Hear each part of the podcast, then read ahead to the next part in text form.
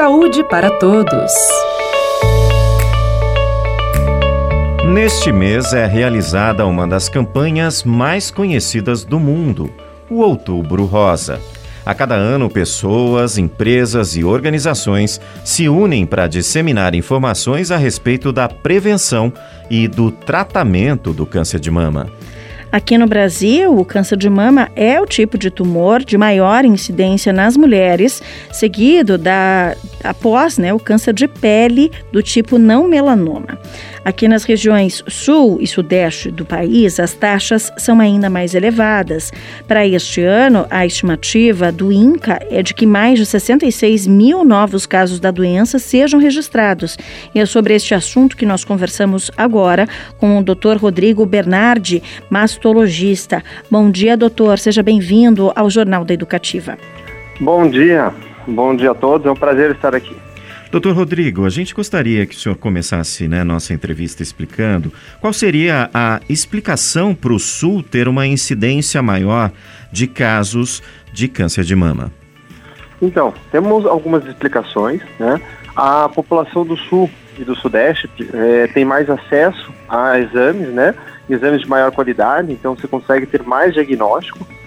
A população do Sul é uma população mais envelhecida, né? Então, quanto mais é, idade, mais chance de ter câncer de mama. Então, essas seriam umas explicações. Uhum. E, doutor, a partir de que idade a incidência da doença é maior?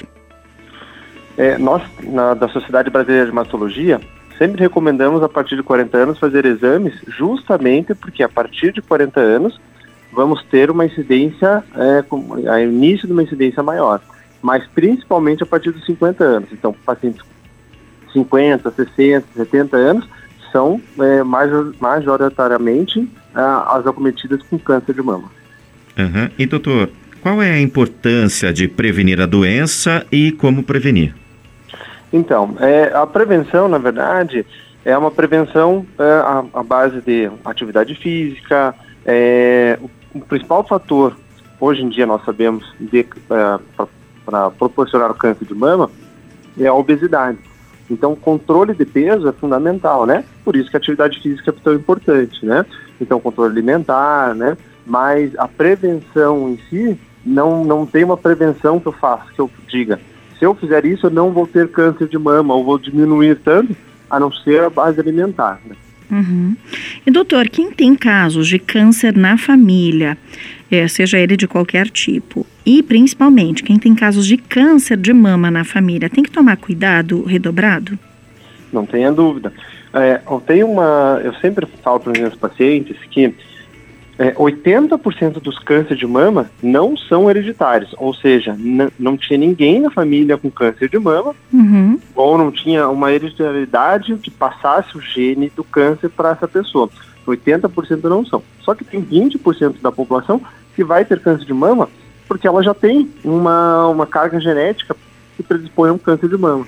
Então, quando a pessoa tem é, essa carga genética, sempre é importante, ah, sabe da história familiar, procure um ginecologista, procure um mastologista para justamente avaliar se precisa fazer um rastreio diferente, ou seja, se precisa fazer exames específicos para essa essa condição, até mesmo teste genético. E doutor Rodrigo, quais são os sinais de alerta quando procurar um médico e qual médico deve ser consultado? Então, sinais de alerta, é, se você, o ideal é toda mulher fazer um autoexame, né, uma vez por mês, porque ela conhece a mama, né? Apesar que eu sempre digo assim que o melhor de tudo é que ela não sinta nada, que ela, ela vá no médico e fala assim, ó, oh, não sinto nada, e faça exames de rastreio, que são exames que a pessoa não sente nada, de repente faz uma mamografia, ultrassom, e descobre um nódulo muito pequenininho, porque esse é o ideal, isso que vai fazer com que a gente tenha uma uma chance de cura, às vezes 96, 97%. É, os sinais, quando a pessoa já sente alguma coisa, é retração do mamilo, secreção no mamilo, ou de sangue, ou tipo água de rocha, tá? É, nódulo endurecido, que abaula a mama. Então, esses são alguns sinais que sempre tem que ser ligar um alerta e uh, procurar ou o ginecologista e principalmente o mastologista, porque o mastologista já vai dar um encaminhamento muito mais fácil e muito mais direcionado. Então a paciente muitas vezes não vai perder tempo. Uhum. E doutor, uma pergunta muito importante. A gente fala muito da prevenção, fala né, dos sintomas, em, em, que momento procurar um médico, mas é, algo que é muito importante da gente tratar e que muitas vezes a gente não fala é o que fazer quando se tem o diagnóstico. Qual é o procedimento, além, óbvio, né, do retorno ao médico? Existe um passo a passo a ser seguido?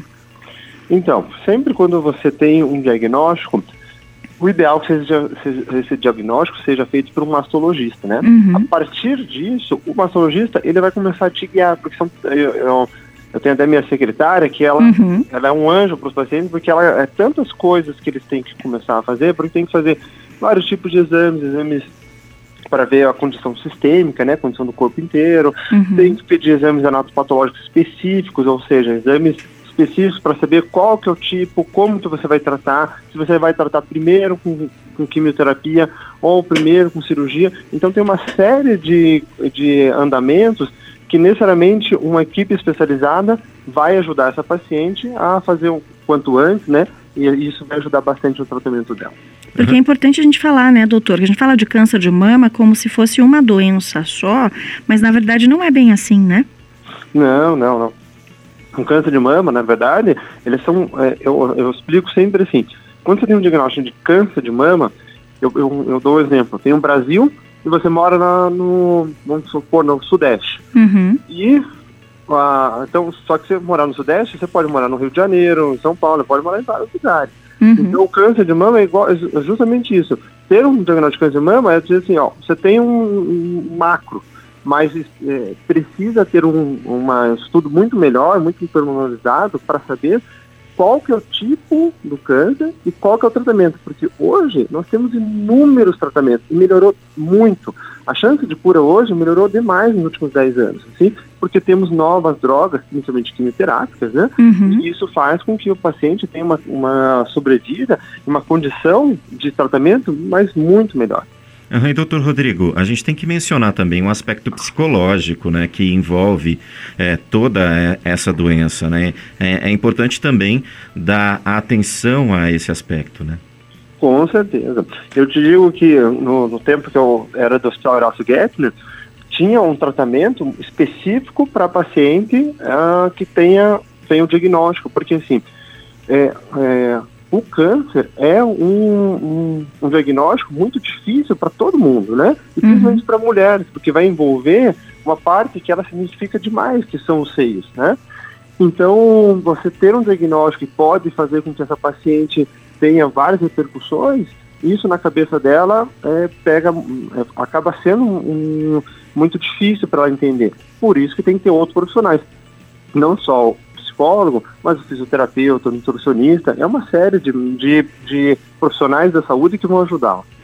E empatia da família também, né, doutor? Aquela rede de apoio que a gente fala tanto em casos de maternidade, em paternidade, é importante também quando a, a, pessoa recebe um diagnóstico como esse, né? E a gente fala muito da mulher, porque tem o maior número de casos, mas é importante lembrar que os homens também podem ser acometidos por essa doença, né?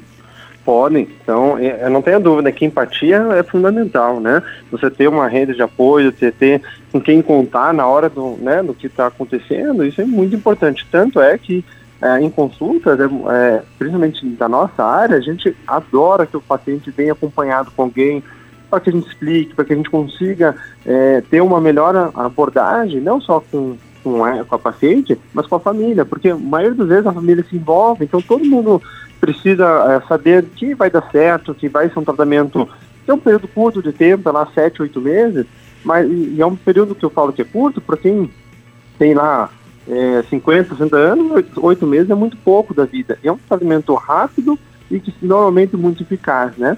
Em relação ao, ao homem, homem tem câncer de mama também, pode ter. De cada 200 mulheres com câncer de mama, um homem é acometido, né? Não é tão grande essa, essa, esse acometimento, mas a gente sabe que é importante. Se você tem, tiver qualquer sinal e o homem, quando tem sinal, normalmente está mais.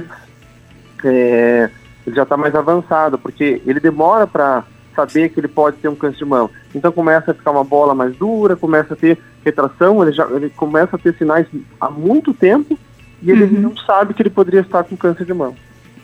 Uhum. Doutor Rodrigo, nós agradecemos a participação do senhor aqui no Jornal da Educativa e desejamos uma ótima terça-feira para o senhor. Valeu, muito obrigado, foi um prazer estar com vocês e elucidar dúvidas sobre o câncer de mama. Prazer foi nosso, muito obrigado por esclarecer essas dúvidas para os nossos ouvintes. Conversamos então com o Dr. Rodrigo Bernardi, mastologista, que falou para a gente sobre a campanha Outubro Rosa de prevenção aí ao câncer de mama e de colo de útero.